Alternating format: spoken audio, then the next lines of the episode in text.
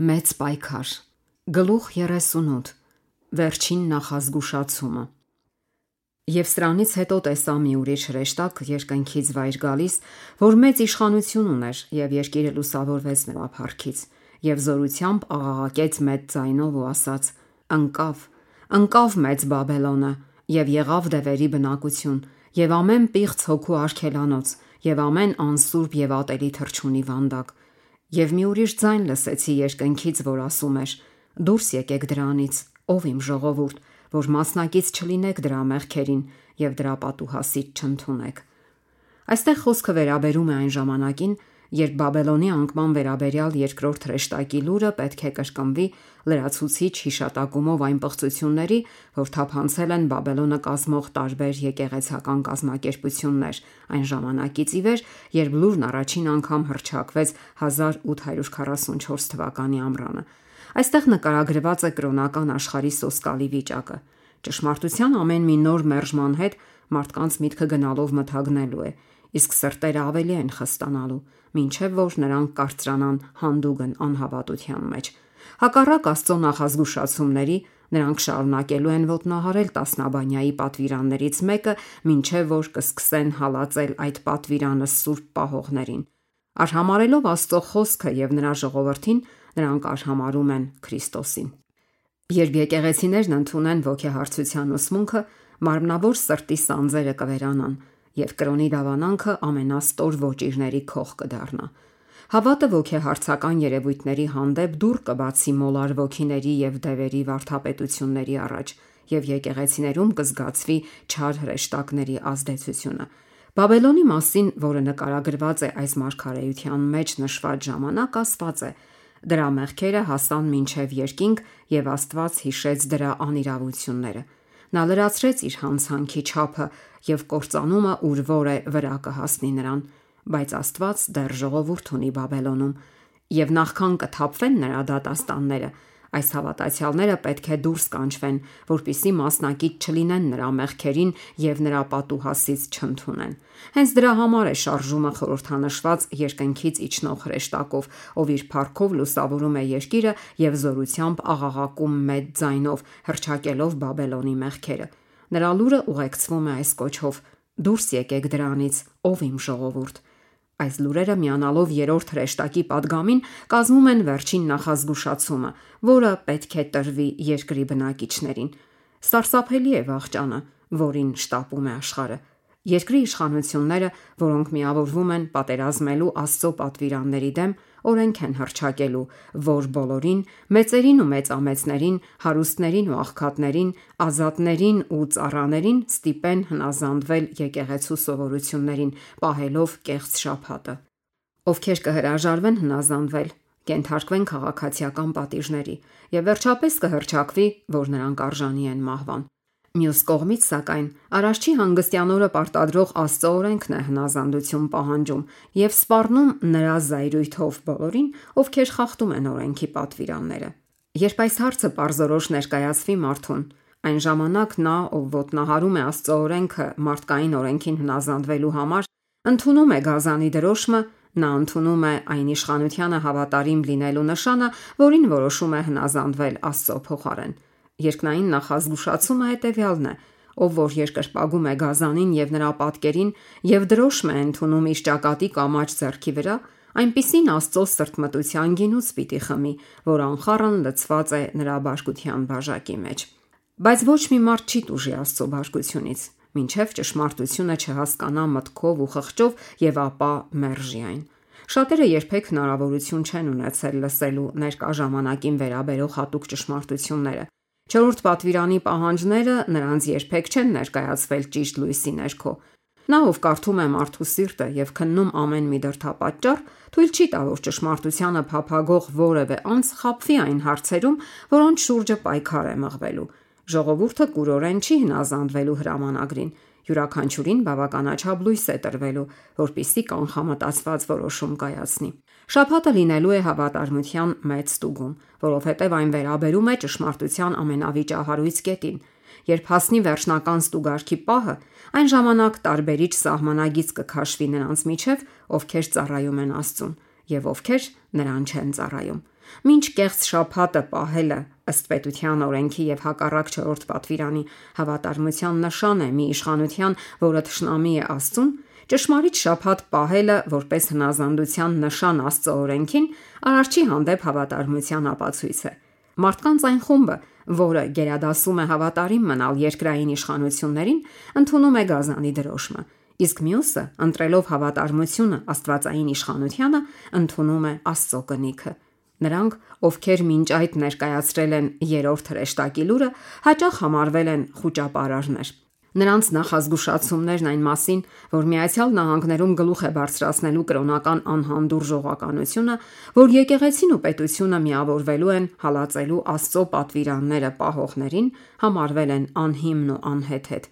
Վստահաբար հայտարարվել է, թե այս երկիրը երբեք չի դադարելու մնալ որպես կրոնական ազատության պաշտպան, բայց հենց որ սկսվի լայնորեն քննարկվել Կիրակին պարտադրելու հարցը, կնշանակի, որ արդեն մոտ է իրադարձությունը, որին այդքան երկար կասկածել ու չեն հավատացել։ Այդ ժամանակ երրորդ հրեշտակի լուրը այնպիսի ազդեցություն է գործելու, որի մասին առաջ չէր էլ կարելի երազել։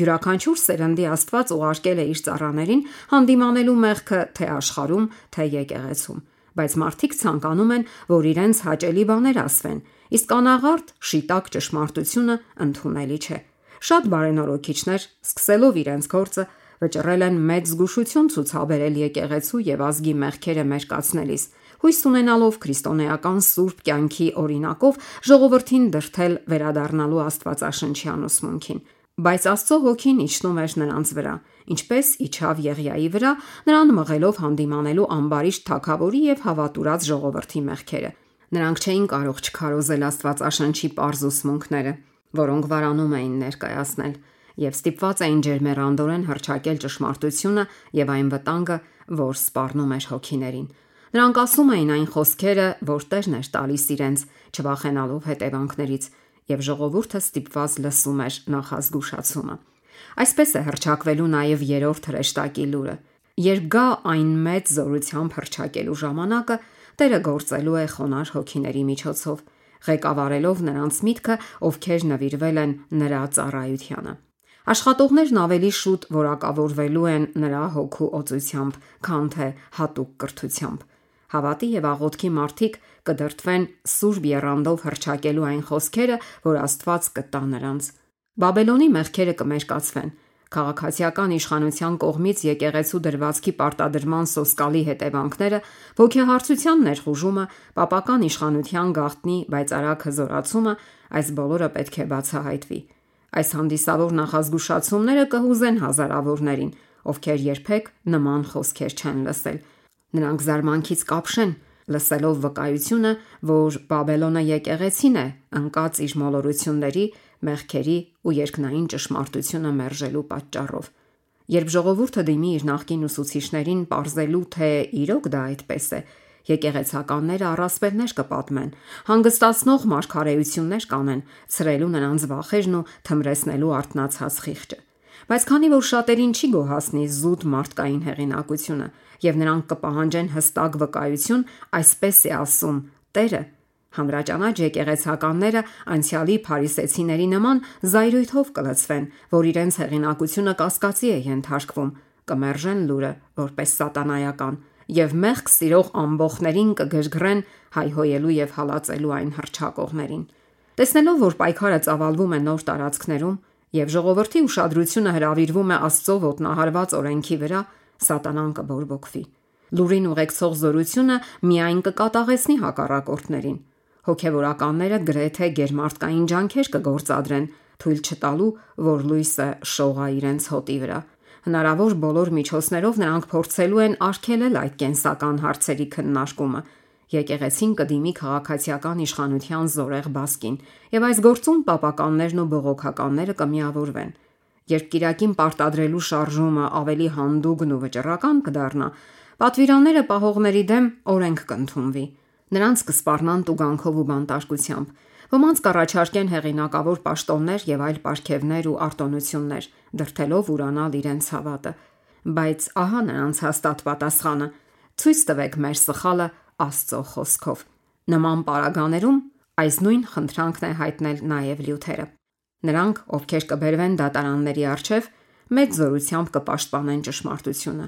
եւ նրանց ունկնդրողներից ոմանք կվճռեն պահել Աստծո բոլոր պատվիրանները։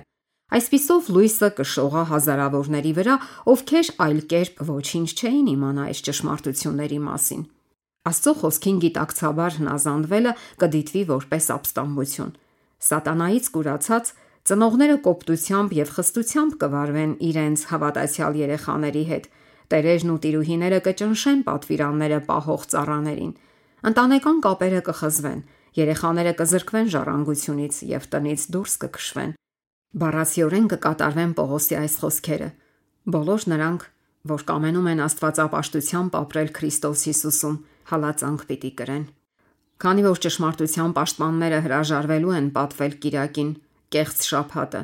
նրանցից ոմանց բանտ կգցեն, մյուսներին կաքսորեն, երրորդների հետ կվարվեն ստրուկների պես։ Մարդկային իմաստությանը այսօր անհնար է թվում այս ամենը, բայց հենց որ Աստծո զսպող հոգին հեռանա մարդկանցից եւ նրանք թողնվեն սատանայի հսկողության տակ, ով ատում է աստվածային պատվերները, տարօրինակ զարգացումներ կկատարվեն։ Սիրտը կարող է շատ դաժան լինել, երբ նրանից հեռացվում են Աստծո երկյուղն ու սերը։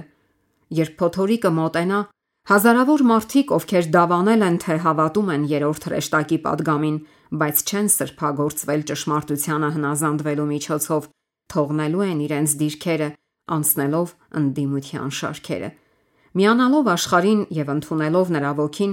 նրանք սկսել են իրերը տեսնել գրեթե նույն լույսի ներքո ու երբ գա փորձությունը, նրանք կընտրեն հեշտը, մեծամասնության կարծիքը։ Տաղանդավոր ու համակրելի անձինք, ովքեր մի ժամանակ ցնծացել են ճշմարտությամբ, իրենց ուժերը կսկսեն օգտագործել մարդկանց խափելու եւ մոլորեցնելու համար։ Նրանք իրենց նախկին եղբայրների ամենավոխերիմ ճշնամիները կդառնան։ Երբ շփհատապահները դատարանների առաջ բերվեն պատասխանելու իրենց հավատի համար, այս ուրացողները սատանայի ամենանվիրյալ գործակալներն են լինելու, որpիսի զրպարտեն ու մեղադրեն նրանց կեղծ խոսքերով ու վկայություններով նրանց դեմ գրգռելով իշխանավորներին։ Այս հալածանքներում փորձվելու է տիրոջ ծառաների հավատը։ Նրանք հավատարմորեն հայտնել են նախազգուշացման լուրը, ապավինելով միայն Աստծուն եւ նրա խոսքին։ Աստծո հոգին, ներգործելով նրանց սրտերի վրա, դրթել է նրանց խոսելու։ Ոգեշնչված սուրբ երանդով եւ լիցքավորված Աստվածային զորությամբ Նրանք անցել են իրենց պարտականություններին, առանց սառնորեն հաշվարկելու, թե ինչ հետևանքներ կունենա Տիրոջ խոսքը ժողովրդին հասցնելը։ Նրանք հաշվի չեն առել իրենց երկրային շահերը, ոչ էլ ձգտել են պահպանել իրենց բարի անունը կամ կյանքը։ Այդուհանդերձ, երբ ընդդիմության եւ նախատինքի փոթորիկը պայթի նրանց գլխին, ոմանք սարսափահար պատրաստ կլինեն աղաղակել։ Եթե մենք կանխատեսեինք մեր խոսքերի հետևանքը, ապա կլռեինք։ Նրանք շրջապատված են դժվարություններով։ Սատանան հարցակվում է նրանց վրա կատաղի փորձություններով։ Գործը, որ նրանք ձեռնարկել են, նրանց ուժերից խիստ վեր է թվում։ Նրանց սպառնում են ոչնչացնել։ Ու թեև նրանց խանդավառությունն անցել է, նրանք չեն կարող հետ դառնալ։ Եվ ապա, զգալով իրենց կատարյալ անօքնականությունը, նրանք ուշ կխնդրեն ամենազորից։ Նրանք հիշում են, որ իրենց ասած խոսքերը իրենց չէին, այլ նրանը, ով պատվիրել էր հրճակել նախազգուշացումը։ Աստված էր ճշմարտությունը դրել նրանց սրտերի մեջ, եւ նրանք չէին կարող չազդարարել այն։ Նույն փորձությունների միջով են անցել Աստծո ծառաները նաև անցյալ դարերում։ Ուիկլիֆը, Հուսը, Լյութերը, Թինդալը, Բաքստերը, Ուեսլին պնդում էին, որ բոլոր ուսմունքները պետք է ստուգվեն Աստվածաշնչով, հայտարարելով, որ Կուրանան այն ամենը, ինչ այն դատապարտում է։ Այս մարդկանց հալածում էին անողոք դաժանությամբ բայց նրանք չէին դադարում հրճակել ճշմարտությունը։ Եկեղեցու պատմության տարբեր ժամանակահատվածներ նշանավորվել են այդ ժամանակվա համար Աստծո ժողովրդին անհրաժեշտ որևէ հատուկ ճշմարտության քարոշչությամբ։ Ամեն մի նոր ճշմարտություն իր ճանապարհը հարթել է ատելության եւ ընդդիմության միջոցով, եւ նրանք, ովքեր օշնվել են դրա լույսով, ենթարկվել են փորձությունների։ Ճգնաժամային պահերին Տերը հատուկ ճշմարտություն է հայտնում իր ժողովրդին, ով կհամարցակվի հրաժարվել այն հրճակելուց։ Նա իր ծառաներին պատվիրում է աշխարհին ուղղել ողորմության վերջին կոչը։ Նրանք չեն կարող լուր մնալ առանց վտանգի ենթարկելու իրենց հոգիները։ Քրիստոսի լրաբերները չպետք է մտածեն հետևանքների մասին։ Նրանք պետք է կատարեն իրենց պարտականությունը իսկ հետևանքը թողնեն Աստծուն։ Երբ ընդդիմությունը բորբոքվում է կատաղության աստիճանի, Աստծո ծառաները նորից են շփոթվում, ենթադրելով, թե իրենք են այդ ճգնաժամի պատճառը, բայց խիղճն ու Աստծո խոսքը համոզում են նրանց, որ իրենց ընթացքը ճիշտ է, ու թեև փորձությունները շարունակվում են, նրանք զորացած են դրանց դիմակայելու համար։ Պայքարը գնալով ավելի է սրվում, բայց նրանց հավատն ու արիությունը աճում են դրան զուգընթաց։ Ահա նրանց վկայությունը։ Մենք չենք հանդգնի աղավաղել Աստծո խոսքը, բաժանելով նրա սուրբ օրենքը, դրա մի մասը համարելով էական, մյուսը ոչ, որpիսի շահենք աշխարհի բարեհաճությունը։ Տերը, ում մենք ծառայում ենք, կարող է ազատել մեզ։ Քրիստոսը հաղթել է երկրային ուժերին, եւ ինչու մենք պետք է վախենանք արդեն հաղթված աշխարից։ Հալածանքը իր տարբեր ձևերով մի սկզբունքի դրսևորումն է, որը գոյություն է ունենալու, քանի դեռ կա սատանան, եւ քրիստոնեությունը կենսական զորություն ունի։ Ոչ ոք չի կարող ծառայել Աստծուն առանց իր վրա հravirելու խավարի զորքերի ընդդիմությունը։ Չար հրեշտակները կհարցակվեն նրա վրա, տագնապած այն բանից, որ նրա ազդեցությունը իրենց ձեռքից խլում է ավարը։ Չար մարդիկ, հանդիմանված նրա օրինակից, միավորվելով դևերի հետ, կձգտեն բաժանել նրան Աստծուց իրենց գայթակղիչ փորձություններով։ Երբ դա նրանց չհաջողվի, այն ժամանակ կփորձեն բռնի ուժով տիրանալ նրա խղճին։ Քանի դեռ Հիսուսը մարդու բարեխոսն է վերին սրբարանում, իշխանավորների եւ ժողովրդի վրա զգացվելու է Սուրբ Հոգու սանձահարող ազդեցությունը, այն դեռ որոշ չափով վերահսկում է երկրի օրենքները։ Եթե չլինեին այդ օրենքները, աշխարհի վիճակը շատ ավելի վատ կլիներ, քան հիմա է։ Մինչ մեր իշխանավորներից շատերը սատանայի ակտիվ գործակալներն են, Աստված էլ իր գործակալներն ունի ազգի առաջնորդների մեջ։ Թշնամին իր ծառաներին դրթում է միջոցներ ձեռնարկել, որոնք մեծապես կխափանեին Աստծո գործը, բայց պետական որոշ աստվածավախ հայրեր Սուրբ հրեշտակների ազդեցությամբ ընդդիմանում են այդ առաջարկներին անհերքելի փաստարկներով։ Այսպիսով մի քանի մարդ կկասեցնեն ճարի ահռելի հոսքը։ Ճշմարտության ճշնամիների ընդդիմությունը կսանձահարվի, որpիսի երրորդ հրեշտակի լուրը ավարտի իր գործը։ Երբ հրճակվի վերջին նախազգուշացումը, այն գրավելու է այս իշխանավորների ուշադրությունը, ում միջոցով հիմա գործում է Տերը եւ ընդունելով լուրը նրանցից ոմանք մեծ նեղության ժամանակ կկանգնեն Աստծո ժողովրդի կողմը։ Հրեշտակը, ով կմիանա երրորդ հրեշտակի падգամի հրճակմանը, իր парքով կլուսավորի ողջ երկիրը։ Այստեղ կանխագուշակված է մի գործ, որն արտասովոր զորությամբ կկատարվի համայն աշխարհում։ 1840-ից մինչև 1844 թվականների ադվենտիստական շարժումը աստծո զորության փառավոր դրսևորումն էր։ Առաջին հրեշտակի լուրը հասավ երկրի բոլոր ավետարանչական կենտրոնները, եւ որոշ երկրներում առաջացավ կրոնական մեծագույն հետաքրքրություն, որ երբևէ նկատվել է որևէ երկրում 16-րդ դարի բարենորոգումից ի վեր։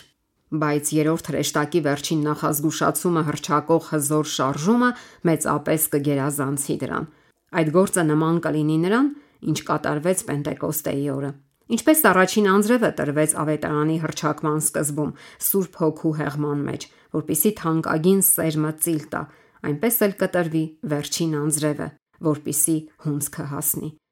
Եվ կճանաչենք եւ կհետևենք ճանաչելու Տիրոջը։ Արշալույսի պես պատրաստ է նրա ելքը, եւ նա պիտի գա մեզ համար անձրևի պես,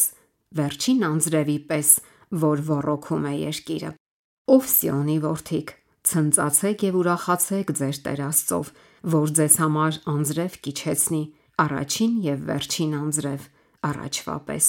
Վերջին օրերում, ասում է Աստված, իմ հոգուց կթափեմ ամեն մարմնի վրա, եւ կլինի, որ ամեն ոգ, ով որ Տիրոջ անունը կկանչի, կփրկվի։ Ավետարանի մեծ գործը կավարտվի Աստծո զորության ոչ պակաս դրսևորմամբ, քան երբ այն սկսվեց։ Մարգարեությունները որ կատարվեցին առաջին անձրևի ժամանակ ավետարանչության սկզբում, նորից կկատարվեն վերջին անձրևի ժամանակ։ Դրանք հանգստության ժամանակներ են, որոնք վկայակոչում էր Պետրոս Արաքյալը, ասելով. Ուրեմն զղջացեք ու հետ դարձեք, որ ձեր մեղքերը ջնջվեն, որ Տիրոջ երեսից հանգստանալու ժամանակները գան, եւ նա ուղարկի սկզբից ձեզ համար քարոզված Հիսուս Քրիստոսին։ Աստծո ծառաները լուսավորված եւ սուրբ նվիրումից փայլող դեմքերով կշտապեն տեղից տեղ հրճակելու երկնային լուրը։ Հազարավոր ձայներ ամբողջ երկրով մեկ կազդարարեն նախազգուշացումը։ Կկատարվեն հրաշքներ, հիվանդները կբժշկվեն